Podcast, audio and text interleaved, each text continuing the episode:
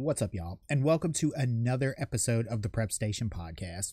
Today, we're going to be talking about the Dominion lawsuit against Fox News, another bad weekend for Ron DeSantis, and we'll check out the NBA playoffs. But we got to start off with that Dominion lawsuit. The Dominion voting system $1.6 billion defamation suit against Fox News was scheduled to begin this week. The trial was originally expected to start today, but was delayed at the last minute by the judge. There are some reports out there that say Fox News may be trying to reach a last minute settlement. The lawsuit was brought on after numerous Fox News hosts and guests pushed misinformation about the company's voting technology. Specifically, uh, they were that their machines were rigged against Donald Trump. Fox claims that it was merely reporting on Trump's conspiracy theories. Defamation suits are notoriously hard to win you have to prove that the accused knowingly lied and that they acted with actual malice. The second part here is key because the judge has already acknowledged that Fox lied with their coverage. Another reason that defamation suits are really hard to win is because free speech is given pretty wide deference here. Fox News has leaned on that, trying to make this a case about freedom of the press. Now, Fox has already been taken to the cleaners during discovery. Private messages and emails from various hosts and executives show that no one believed in Trump's election conspiracies, and they only pushed the narrative because they knew their audience wanted it. The network's most popular host, Tucker Carlson, was even shown to outright hate Donald Trump. And after this info leaked, Tucker had to give a groveling interview to the former president, something that was outright painful to watch. You know something's off when you feel bad for Tucker Carlson. As expected, these revelations have had little effect on Fox's viewers. They either ignore it or just declare it's fake news. Another byproduct of the Trump era is just declaring news you don't like fake news and ignoring it. But this case is important. Fox News has straddled the line between news and propaganda since its inception. Um, the network's claim to have hard news in the day and opinion content at night is misleading, if not downright false. Even the network's hard news often has a conservative slant and spouts many of the same opinions of its primetime hosts. And before the whatabouts come out, it's bad when MSNBC and CNN do it too. Cable news has been a big pusher of the partisans of a divide in this country. I would argue that Fox News was the first and worst offender, and I'm not sad to see them pay the price for what they've done.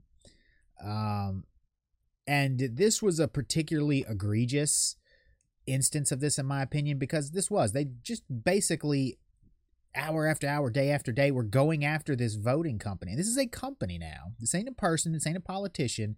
This is a company. So you are directly impacting this company's bottom line.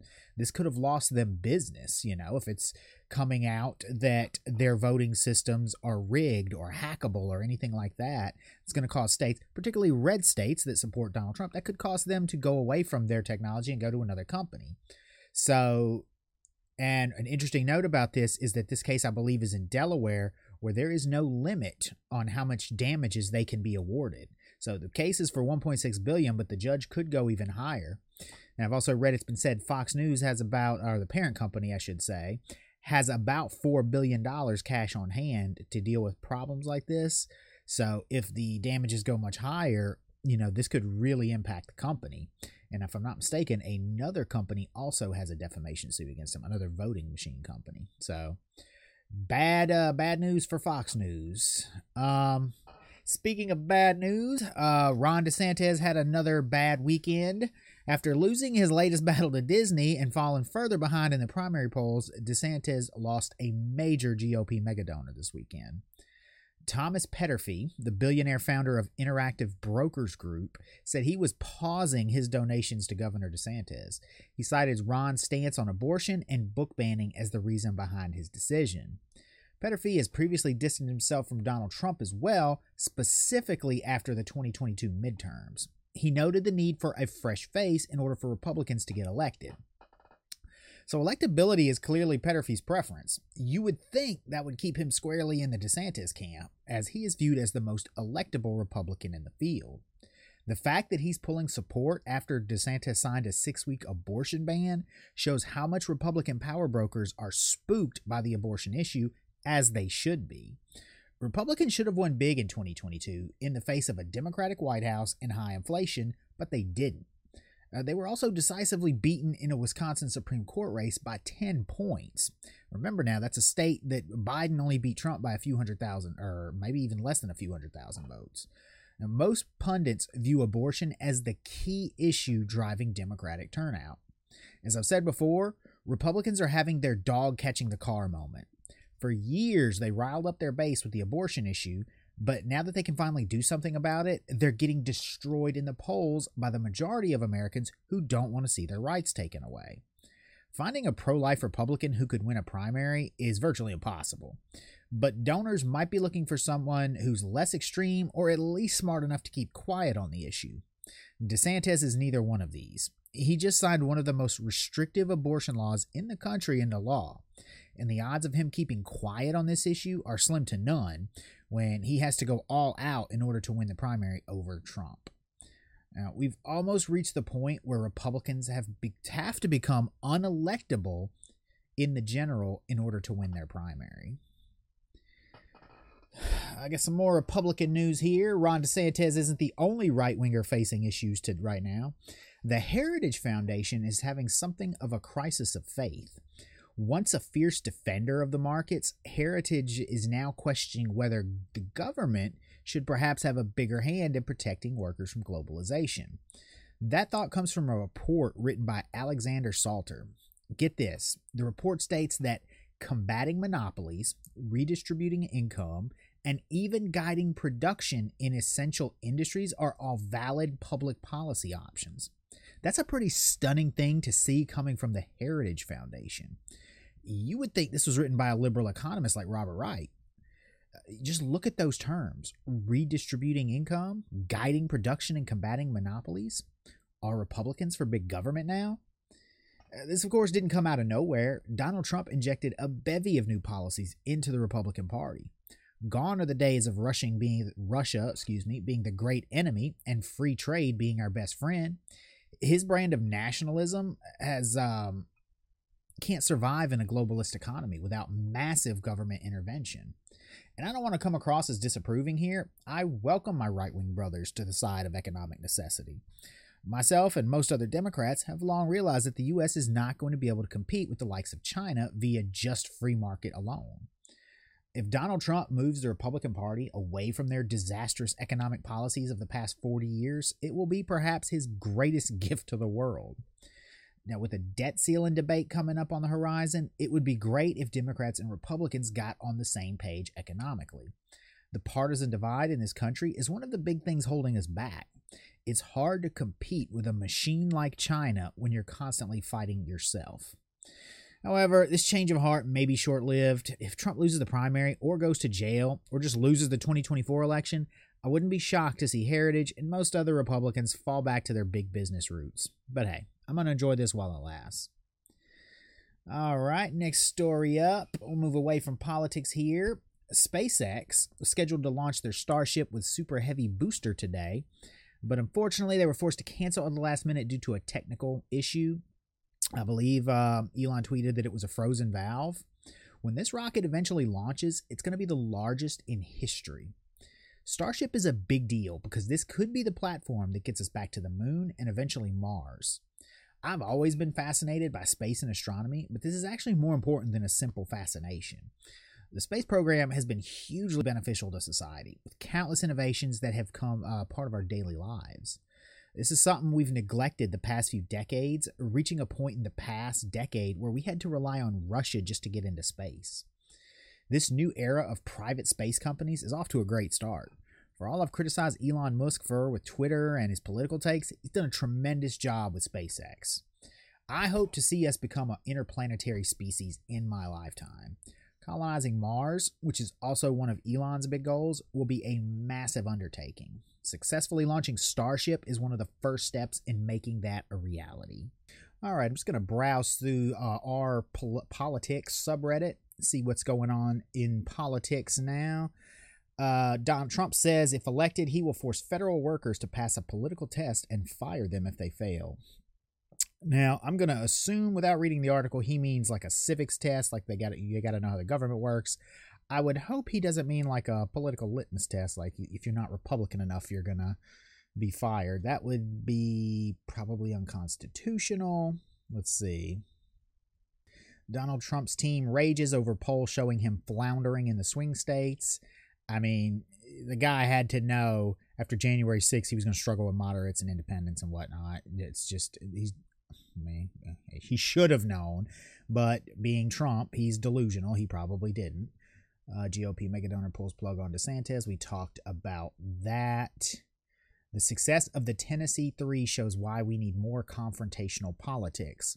And that's a story I really didn't cover too much. I don't even know if I covered it at all, but it was a fascinating story. We had three Tennessee lawmakers in the legislature who joined a protest in the Capitol against gun violence after the tragic shooting in Nashville. And the legislature expelled two of the legislators um, the two of the three that were black. Those two were the ones that got expelled. The other was a white lady, and she didn't get expelled. Shocking, I know, right? So, anyway, the um, areas they're from voted them right back in. So they got right back into the legislature. I think they might have to face a special election. But yeah, and they tried to pin this and tried to equate their behavior to the behavior of the January 6th insurrectionists, which was, you know, kind of bonkers. Um, but yeah, um, as for the need for more confrontational politics, that's, I don't know if I would agree with that. I would rather see us get to more civil politics and less confrontational. Um, but I mean, I'm not opposed to it, you know, if necessary, of course, because we definitely have to start getting things done in this country. This partisan divide that has us, you know, just constantly in a state of gridlock, that has to come to an end. So, if confrontation is what it takes, so be it. But I mean, if they don't get as is my question is, um, what did they accomplish with the protest? They got attention, sure, but is Tennessee going to pass any new gun restrictions or gun laws or anything to help prevent shootings? No, absolutely not. So I'm not sure that was that's doing anything more than you know grabbing attention and headlines. Um, Clarence Thomas to amend financial forms after home sale bombshell. Hmm. We've covered this story pretty extensively. Um, Clarence Thomas had a financial relationship with a billionaire mega donor to the GOP, Harlan Crow. He was funding Thomas's vacations, let him use his yacht, went took sent him overseas, all this. Then we find out, and none of this was disclosed. Um, then we find out Harlan Crow had bought Clarence Thomas's childhood home for several or at least a hundred thousand dollars. It was six figures. I can't remember the exact figure, but it was six figures. He bought his childhood home, but then allowed his mother to keep living there. So and she got to live there rent free. Harlan Crow even renovated it. This wasn't disclosed. Highly inappropriate relationship, all kinds of ethics violations going on here. But of course, nothing is coming up, has come of it so far. So that's this will be the probably the best you get is that he's going to amend his forms to show them. But I mean, just because you wrote down that you did it doesn't make it any better. This is still just all kinds of wrong. Let's see here. Judge rejects Trump request to delay trial rape accuser's lawsuit. There's more more court trouble for Trump. Let's see. North Carolina lawmakers introduce bill to ban participation trophies for kids. This stuff drives me crazy. This ties into too some of the other headlines we've been going over and talking about, like all the uh, transgender issues what kind of kills me about this, this has become not this headline, but like the transgender issues, this has become like one of the GOP's biggest talking points. Transgenders literally make up 0.6% of the population. Uh, I would say probably most people, even in this country, if not most, a huge chunk of the company country has never even met a transgender person. So, why is there this crusade against this tiny group of people? And I mean, the only thing I can come up with is that they are just the latest boogeyman because it's no longer in vogue to go after black people. They lost that battle. Um, it's you know early 2000s we had they had their crusade against gays and gay marriage, but with the Supreme Court uh, legalizing gay marriage, they don't can't go there anymore. So this is just the latest group that they get to go after and um, attack. It just it just kills me. It's like I said, zero points. You are really focusing your ire on zero point six percent of the population time, uh, it's getting like who is next? You know, what are they going to go after next once the, this has run its course? Lizard people? I mean, come on.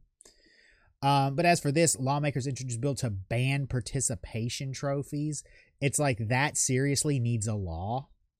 Go make your own. If you don't like participation trophies, go make your own sports league and don't give them out. You're going to seriously write a law to ban participation trophies with all the problems in the world, and I'm sure all the problems North Carolina has, you know, that's crazy. Democratic senators force uh, favor forcing House to vote on debt limit increase. I will actually let's look a little bit more into that story.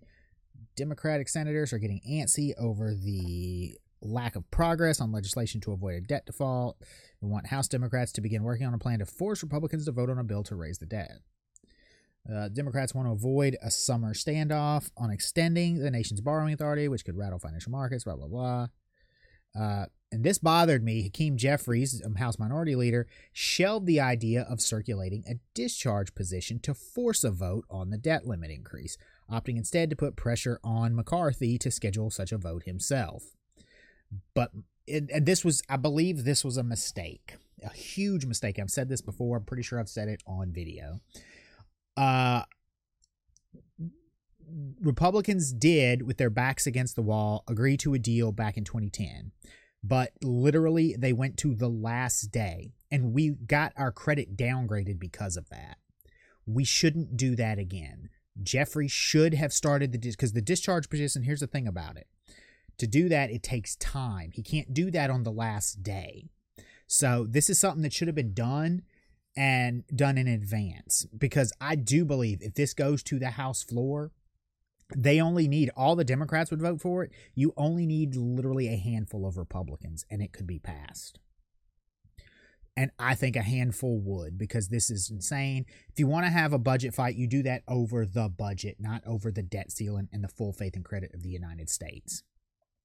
So it looks like Senate Democrats are uh, look want to start pushing the uh, pushing that. They agree with me. It would appear.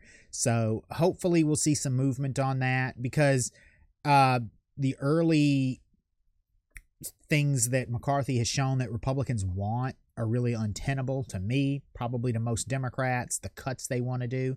Because of course, do they do they want to cut defense? No. They want to cap spending at uh, like last year's level or this year's level and then cut spending on certain things, put more requirements on like food stamps and all that. And it's like, sorry, dude, when we got an $800 billion military budget, when we have tax subsidies going out to oil companies and all, I really don't want to cut, uh, you know, fix the budget on the backs of poor people who need food stamps. That's just stupid. Not to mention the uh, programs like food stamps, the government, uh, you know, the economic activity it creates. It's like over a dollar and 30 something. I can't remember the exact numbers for every dollar spent. So get out of here with that. We must raise the minimum wage to a living wage. Yeah, I agree with that. that's something else. That's like the minimum wage should have long been raised. But I really hope if they do, or when they do, if Democrats ever get a, a, big enough majority to do so, and hey, maybe with the Heritage Foundation shift in their policy, maybe Republicans are about to have a more populist economic policy, which would be great. But if they ever do, the next time they lift the minimum wage, it needs to be done, um, raised to a decent rate, and then now, of course, it has to be within reason, somewhere between ten and fifteen dollars. I don't know the exact number that would be palatable for businesses and for people. Um, of course, and of course, states can always raise it higher. Like in my state here in Alabama, fifteen dollars an hour would be great. Um, not you're not like you're going to be rich on that. You could one, a single person could probably live on fifteen. It'd be tight, but you could probably afford to live on fifteen dollars an hour. California, probably not. But states can always still go above and beyond the national limit. But I think 10 to 15, somewhere in the 10 to 15 range is probably good for a national floor. But what I would like to see, if they're going to raise it, is go ahead and then tie it to like something like the CPI, the Consumer Price Index, and have it rise automatically over time. So we're not doing this again in a few years' time when inflation, which is high right now, has made the price irrelevant. So we definitely need an automatic riser on the minimum wage. Uh, I don't even know if Democrats will fall for that because they love to, you know, just like uh, Republicans do with abortion, Democrats use this as a rallying cry for their voters. And I'm getting tired of that. It's like, no, we need to get this done, get it fixed, get it to where it rises automatically. And hey, guess what? That means employers, if they want to keep uh, raising prices, they're going to keep raising wages to go with it. So that seems like a simple fix to me. All right. What else we got here? it says Trump says Fox News should stand by his election lies to weaken Dominion's lawsuit. Yeah, the problem with that idea is the judge has already acknowledged them as lies. So if Fox News tried to defend them now, they would really have no chance of winning the case. Uh, da, da, da. What do we got? What do we got? All right, let's go to new. This was just the big headlines. Let's go to new. See if anything, any new news has dropped.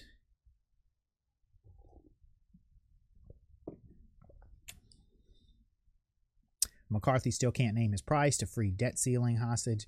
Yeah, see, I saw the other day that they were supposedly finalizing their plan and it still hasn't come out yet. So Republicans have just, for the last 10 plus years, been a disorganized mess. You know, they were, Republicans were so strong under George W. Bush, whether you agree with them or not. Party was united. They were winning elections. They were organized. But man, once the Tea Party took over, it has gone downhill for them since. Biden's approval rating is underwater in 40 states as he preps reelection bid. This is so frustrating to see with all the um, the polling and the approval ratings and all because every other week a different poll comes out. This week it's positive, next week it's negative, then it's back to positive. It's back and forth. and Everybody's putting their spin on it. Here's the key number I saw on approval rating. Biden's overall approval rating, forget the state by state or whatever. His overall approval rating I believe was 1 point higher or 1 point lower than Barack Obama's at the same point in his first term. And of course, Obama won his reelection comfortably. So, in this day and age where once, you know, Republicans are not supporting Democrats and Democrats are not supporting Republicans, 40 something percent approval is probably all you're going to get. Is Biden super duper popular? No. Is he like in the toilet and he's just going to get trounced? No. So the whole, you know, shock over a 42, 43% approval rating you know, again, that was Obama's, and now look at how he's looked at by most historians and uh, by pundits. He's looked at a lot more favorably than he was talked about while he was in office. So, kind of need to get over that. All right, and that is about going to wrap up the news. Let's move on to sports. And of course, we got to start with the NBA playoffs. Uh, we discussed some of yesterday's games and Saturday's games in a live stream I did yesterday. So if you're interested in seeing about those games, check out the live stream. The VOD is up on the channel. Excuse me. But now we're going to talk about, let me get the scores up here. Let's go to Sunday. The Clippers Sun series and the Nuggets T Wolves, because those games had not gone on when we did our live stream. The Clippers, in a little bit of an upset, beat the Suns 115 to 110. Kawhi Leonard had 38 points. Kevin Durant put in 27 points and nine rebounds, 11 assists. So a good game from Durant, but it wasn't enough. And the Clippers got the stole home court advantage because uh, the Suns were the four seed there. This is the 4 5 matchup, which is traditionally in NBA basketball one of the better first round matchups, obviously because the teams are relatively close in record. So the Suns' problems were once again evident in this game. That was their defense, their rebounding. Let's check out the box score to see exactly what we had here. So the Clippers shot 44% from the field as a team. That's not great. Uh, the Suns outshot them 47%, so the offense wasn't the issue. Uh, 10 for 31 from three, 6 for 19, both around 30%. Free throws, Suns got more free throws, 33 to 29. So the big thing was rebounds, 42 to 49 in favor of the Clippers. Um, and this was a tight game, you know, 115 to 110. It's only a five point game. See who the top performers were. Kawhi Leonard, we said 38 points. Eric Gordon, 19 points. Uh, what did CP3 do? Oh wait, now I'm looking on the wrong team. That would be right. Russell Westbrook had a big performance. Uh, only nine points, but he had eight assists, eleven rebounds, had some key plays, close out the game. Now, why did uh, the Suns struggle? I mean, Kevin Durant, he got 27. Craig got 22. DeAndre Ayton, 18 points, eight rebounds. Uh, we already said uh, Kevin Durant almost had a triple double. Devin Booker, 26 points. He did his part. Chris Paul, 7 points, 10 assists, 11 rebounds. So it was just a tight game. Uh, the bench, of course, also played big for the Clippers. Their bench outplayed the Suns' bench. So this is going to be a good series. I really thought um, without Paul George, the Clippers might struggle. But one thing I keep forgetting is that they did pick up Russell Westbrook, and that that was a huge get for them. So the Suns are going to have trouble with their uh, obviously their defense, and if they get by in this series, they would get uh, Denver most likely in the second round. We'll talk about them in a minute, and that might be a tough matchup because Denver can put points on the board. So let's check. Now we'll talk about that game. Okay, so Nuggets uh, beat the T Wolves 109 to 80. That is a shellacking 29 points. Um, and not even the best game. Uh, nobody on Minnesota seemed to play well. They shot 37% from the field, 30% from three. Um, and got 16 free throws, but only 17 for uh, Denver. So it was a pretty clean game. But Denver shot 45% from the field, 41% from three. Uh, Jokic, what did he get done? I saw his scoring was low. He only scored 13 points on 6 to 12 shooting. He only had to play 28 minutes because I guess this was a bit of a blowout plus 15 on the floor, but he did chip in uh, 14 rebounds, six assists. Uh, got a steal. Let's see, it was Jamal Murray really leading the way for Denver with 24 points, eight rebounds, eight assists. Solid game from him. Nine of 22 from the field, four of 10 from three. And let's see, who else? Gordon, 13 points. Porter Jr., 18 points.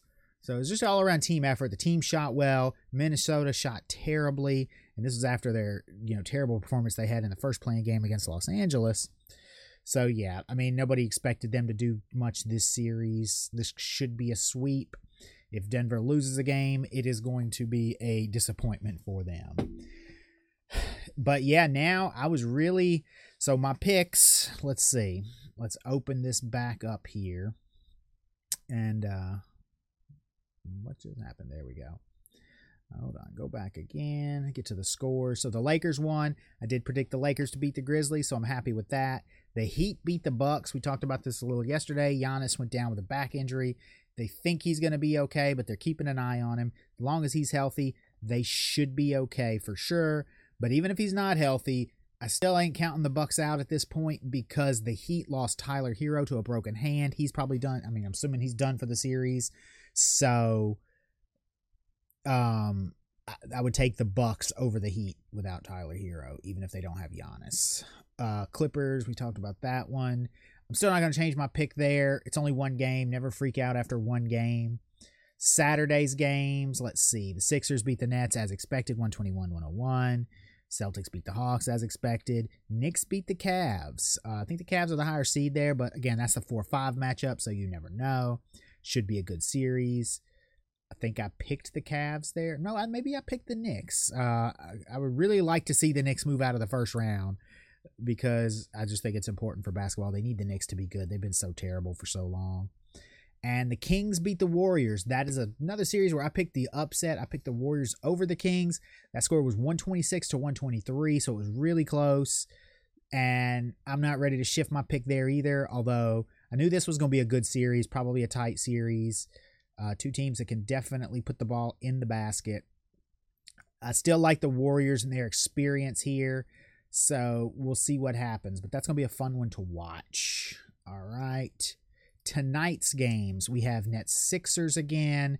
That should be a sweep easily for the Sixers. And we have that Warriors Kings. I'll definitely be watching that one tonight. All right. Last thing I did see, I want to mention we're not going to talk too much baseball today. We went over baseball yesterday, but uh, this is some football news. Jalen Hurts for the Philadelphia Eagles signed a two, five-year, $255 million extension with the Eagles, including 179 million guaranteed. Uh, I'm a big fan of Jalen Hurts, even though I'm a Cowboys fan and the Eagles are one of our rivals. Jalen Hurts played for the University of Alabama, course, one of my favorite teams out of all sports. Um, did a great job there, helped us win a couple national championships. He then went on to play for Oklahoma, I think, and didn't win a championship there, but he had a great season.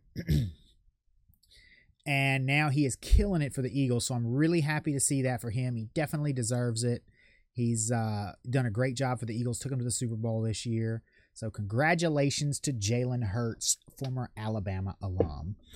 But that is about going to wrap up this podcast. I hope you guys enjoyed it. If you did, don't forget to hit that like button, leave a comment. I love debating in the comments. And if you're really enjoying the episodes, please subscribe and hit the bell so you get notified when new content drops. I will see you guys in the next episode.